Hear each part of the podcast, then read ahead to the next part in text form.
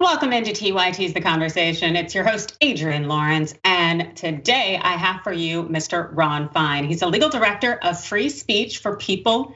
And so we are here to have him talk a little bit about January 6th and the elections to come. Thanks for joining us, Ron. Oh, thanks. It's my pleasure. Yes, Ron. So, about January 6th and essentially what can be done in terms of those who participated in the insurrection on the Capitol. We know that Section 3 of the 14th Amendment it basically can ban anyone who participated in an insurrection from running for office again. How could this possibly be used in terms of those who were involved in the January 6th insurrection? It's a great question. So, Section 3, like the entire 14th Amendment, was passed right after the Civil War with the intent of making sure that the political class that had dominated the South before the Civil War should never again rise to a position of power. And what it provides is that anyone who took an oath to support the Constitution and then engaged in insurrection or, or rebellion is forever disqualified from public office unless Congress specifically votes by two thirds to absolve them. And that's a qualification on uh, the offices, and that includes any federal or, in fact, state office. Just like you would have to be 25 years old to run for Congress, uh, you would need to not have violated Section 3 of the 14th Amendment in order to run for Congress. So, state elections officials have the power to exclude a candidate from the ballot who participated in some way in this insurrection, just like they could if somebody who was, let's say, 17 years old wanted to run for Congress, they could say, no, you don't meet the constitutional qualification. They can do that too.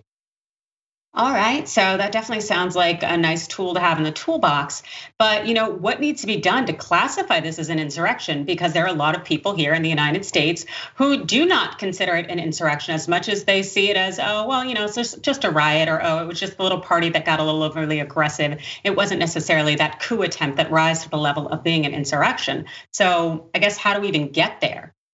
Well, this was no mere riot or, or protest. This was a, violent attack on the seat of our government with the specific intent of subverting the fundamental constitutional process of the peaceful transition of power. But you don't have to take my word for it that it was an insurrection. That's what uh, Senator Mitch McConnell who was the Senate Majority Leader at the time, called it. That's what President Trump's own defense lawyer called it in the impeachment proceedings. That's what bipartisan majorities of both houses of Congress have called it in impeachment. That's what Trump's Justice Department called it in prosecuting some of the people who participated. And a Trump appointed Trump appointed federal judge has called it an insurrection. So it's not in dispute among serious people that this met any standard for insurrection. This wasn't just a riot. All right, so if it's kind of clear cut, there's no question in terms of what this was on January 6th. I guess when you have representatives either running for state or federal office in some way, I guess what would be the next step if someone wanted to exclude a potential candidate? Well, of course, the question depends on the particular candidate and, and how much they were involved personally. Uh, and of course, there will be some factual differences between others. Of course, we know a lot about uh, President Trump's involvement, and more and more is coming out about others. But the state elections officials uh, which are secretaries of state in many states, or in some cases, it's a body called a, a board of elections, uh, really have the power to exclude uh, anyone who doesn't meet the qualifications. Now, in some cases, there's a process by which citizens can file a, a formal challenge.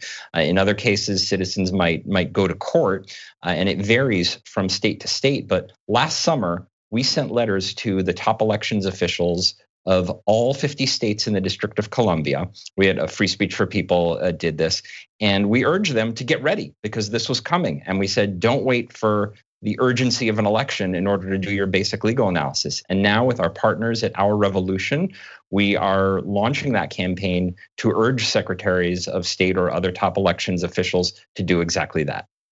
All right, so you guys are really behind an effort to ensure that people are held accountable if they participated in that Stop the Steal riot, rally, insurrection, whatever you want to call it, on January 6th. And right now, we know at least maybe 13 candidates uh, who are running for office at the state or federal level have been identified uh, as being involved in the January 6th insurrection. So I guess, uh, what do you think people are doing now? Because I think we know a lot of who those people are and the fact that they are running. So, has there been a big push? Have people been submitting uh, challenges? What's been going on? Well, of course, our effort is focused on persuading the elections officials to uh, exclude them. Uh, and then the, the candidacy challenges are, are, likely to follow. And, and some of this will be happening uh, within the next few months as filing deadlines come in. So this is going to be a very hot topic, very live over the next few months. Yeah, and it'd also be very interesting. I really don't know how often this has ever happened before, where that Section 3 of the 14th Amendment, that clause has really been invoked since probably what the Civil War. So I'm guessing there's probably not much case law on it. And hey, you know, the courts have already been pretty uh, complicated recently with regard to the events of January 6th to begin with. But uh, in terms of some of these people, for example, there's a man named Mark Middleton who's running for a seat in the Texas House. He had been arrested for obstruction of Congress and assaulting officers. Charles Herbster, a Republican businessman, he's launching his campaign for governor in Nebraska. Also, uh, Joey Gilbert, personal injury attorney. He's vying for the Nevada governor seat. These seem to be very significant positions where you had individuals who were essentially looking to overthrow our government by overturning that uh, November 2020 election. Um, so I guess if people want to get involved and they want to raise their voices and they also want to get these people maybe up and out, what should they do?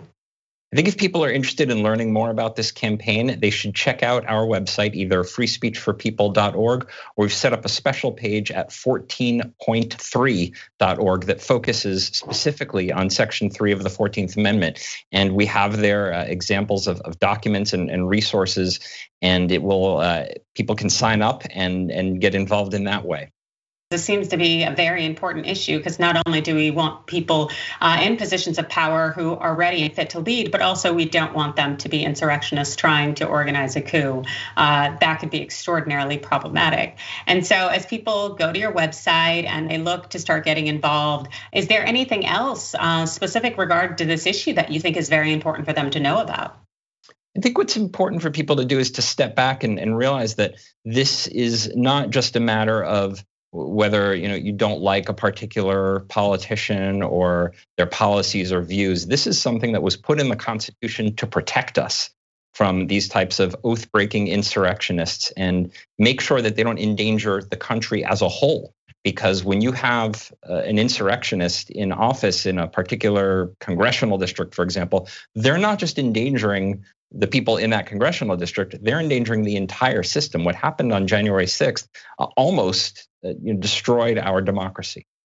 Absolutely. And it's been, uh, it feels like it's been very rocky since then, especially when it comes to accountability. But ensuring that these individuals are not in positions of leadership in our government is extraordinarily important. So definitely get involved. Check out Free Speech for People on the website and please do whatever you can to make sure that these individuals are not in any way governing us. And I know that you all are involved in a number of other incredible efforts. Could you speak to some of the things that Free Speech for People are involved in right now? Uh, thank you. Free Speech for People is a national, nonpartisan, nonprofit organization, and we work on fighting to protect our democracy around the country. Some of the actions we're involved in right now include fighting voter suppression laws that were passed by state legislatures in Arizona and Texas, and we're challenging these as, violating, as violating constitutional rights and rights under the Voting Rights Act of uh, of of people who, wish to exercise their right to vote, particularly voters of color. And uh, in addition to that, we are working on campaign finance reform to limit the influence of big money in politics and to ensure that those who would overthrow our democracy are held accountable, whether they're in power right now or not. Yes, that is so incredibly important, especially as we've seen essentially a war on individuals' ability and opportunity to vote. And so, uh, if people are looking to get involved, what opportunities do you have for viewers or uh, just everyday citizens who want to help uplift free speech for people?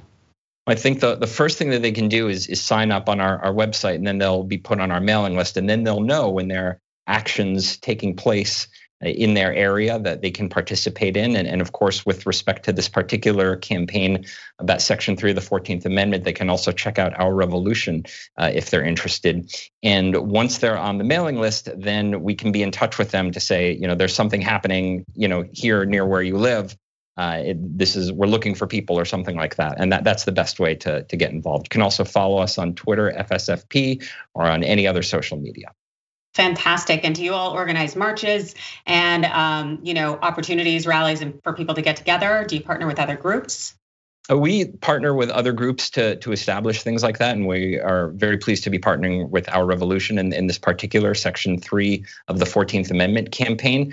But we are always looking to work with allies who are interested in protecting our democracy.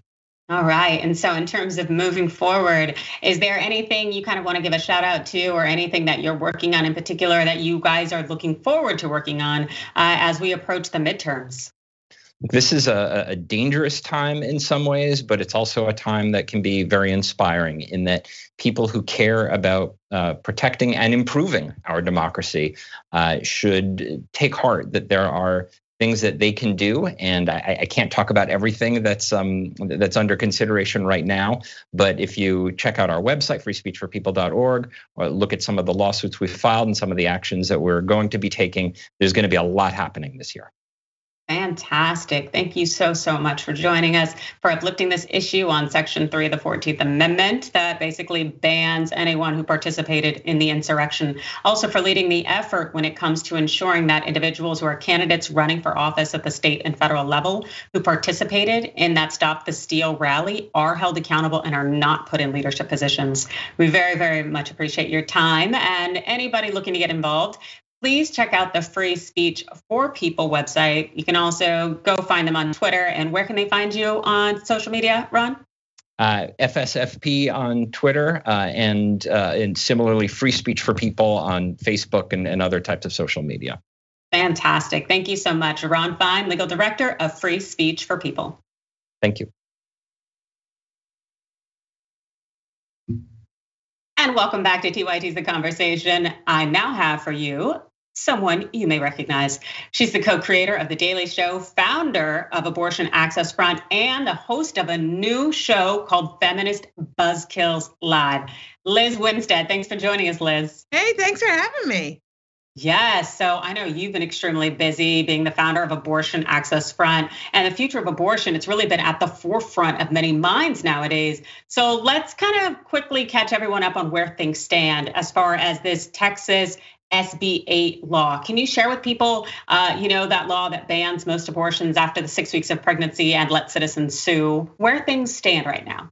So, where things stand is the law went before the Supreme Court in an urgent plea. Uh, the Supreme Court ruled that the law could stay in place the six week ban and the sort of bounty hunting uh, piece that you referred to, which deputizes anyone anywhere to sue somebody who is helping someone in Texas um, access an abortion. Um, and so they said, though, the sort of tiny carve out was that they could sue a few people i.e., physicians and nurses could sue if somebody tried to take their license away. But that is about it. So, what the Supreme Court has done is pave the way for copycat people to create the same kind of laws. We have seen Alabama propose almost an identical law.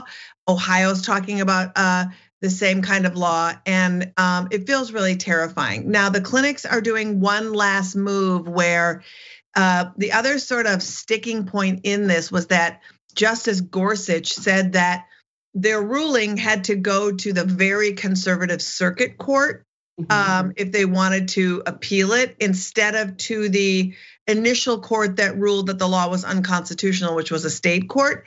The clinics are appealing the Supreme Court to say, why can't this ruling and why wasn't this ruling sent back to the court uh, that it came from. So yeah. there's a lot of shenanigans going on with that um, as far as Texas goes. Uh, and then we have Mississippi. Oh gosh. Oh my goodness. It's like all of the hurdles that they're making us jump through just so we can have some say over our body and how we choose to use it. And I know you had said that essentially the Supreme Court has sent it back to the Court of Appeals, uh, the Circuit Court of Appeals. That's the Fifth Circuit there, and they are super conservative. So, and yeah, and there seems to be an issue in part largely because they're just kind of sitting on it, right? They're just kind of sitting on it. And this whole law, and you know, we should all just take pause as to the length with which Republicans in Texas and activists in Texas who crafted this law spent on making sure they could find a loophole that was terrorizing people. You know, what this bounty hunting thing does is by deputizing citizens to um, bring charges against people, all it does is have providers and anybody who's trying to help someone access care. Uh, they're just living in fear of a lawsuit. And so it's not that they're, sorry, it's not that they're going to get sued necessarily, but if anybody could at any point, it's terrifying. Yeah. And so clinics don't want to provide the care because they're terrified they're going to get sued. A doctor doesn't want that on their record. And then think about folks who, you know, work in reception at a clinic. Think about folks who aren't doctors, you know, aren't nurses, but are doing this, you know, and they make $20 an hour and they're trying to feed their families. They're terrified to go to work. They're terrified that they might not have a job. And so we have just created this very vulnerable uh, healthcare space where it, it's um it's terrifying that healthcare providers can't even bring you the care they need because they're so terrified. Yes, it has it has an utter chilling effect on people exercising what should be a constitutional right. Yeah. Um, and the fact is, you're absolutely right. Um, they spent all this time finding this loophole, and it really speaks to the lengths that uh, a lot of leadership are willing to go to curb individuals' rights to autonomy and bodily autonomy. And um, they are to just um, terrorize the most vulnerable. You know, poor folks, black and brown folks people who are literally um, in the world of how society um, doesn't value resources for folks. You know, people who are living in conditions where their water is trash. They're they're living in an environmental crisis. They're living in a reproductive health crisis. They're living in a voting crisis. You know, it's it's just adding so much um, oppression on top of oppression, and you know, as Adam Serwer often says, the cruelty is the point. And it really does feel like the cruelty is the point because when you have more people than oppressors, you have to make sure that those people are um, marginalized and beaten down so that they can't rise up. And that definitely seems to be what they are doing, um, you know, chilling the individuals who actually need the healthcare services as well as the healthcare providers. Yeah. And right now, I know on Monday uh, that abortion providers, abortion providers went back to the Supreme Court and what they're describing as that long shot bid to challenge Texas's abortion law. And you know, I'd love to hear thoughts on why do you think it's such a long shot? I think it's a long shot because you know what they're trying to do is get um, the law out of the hands of the circuit court and back into the hands of the court that brought it, you know, ruled in their favor. You know, Texas is so hell bent on making sure that um, abortion is not going to go into effect. And as they're trying to uh, facilitate some kind of of place where people can start giving care again, you know, the realities are pretty grim. So when you look at just Texas, right? Um, it's a it's a state that has about 27 million people of reproductive age.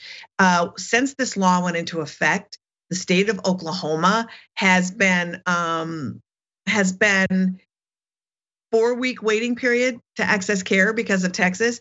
Uh, Louisiana, six weeks of waiting period. People, if they have the means, are traveling so as far as Maine to get the care they need. And so what's happening is those with privilege are getting it. Those who are seeking abortion um, and do not have means are having a really hard time accessing the care. And if you look at this Mississippi case that's come down the pike, um, saying that they want instead of the Roe v. Wade, you know, uh, 24 week is sort of this guaranteed constitutional right um, the Mississippi case says we want it to be 15, and the justices have clearly indicated they're leaning towards that. Um, 12 states will ban abortion outright when the decision comes down in June, um, with 12 more having laws on the books that will almost totally ban abortion. And we are not prepared for um, the amount of of I guess I guess you'd call it a healthcare desert, for lack of a better way of putting it. We're not prepared for it, and we're not prepared for the links that people are going to go to end pregnancies because, as we all know, abortions don't end; safe abortions end.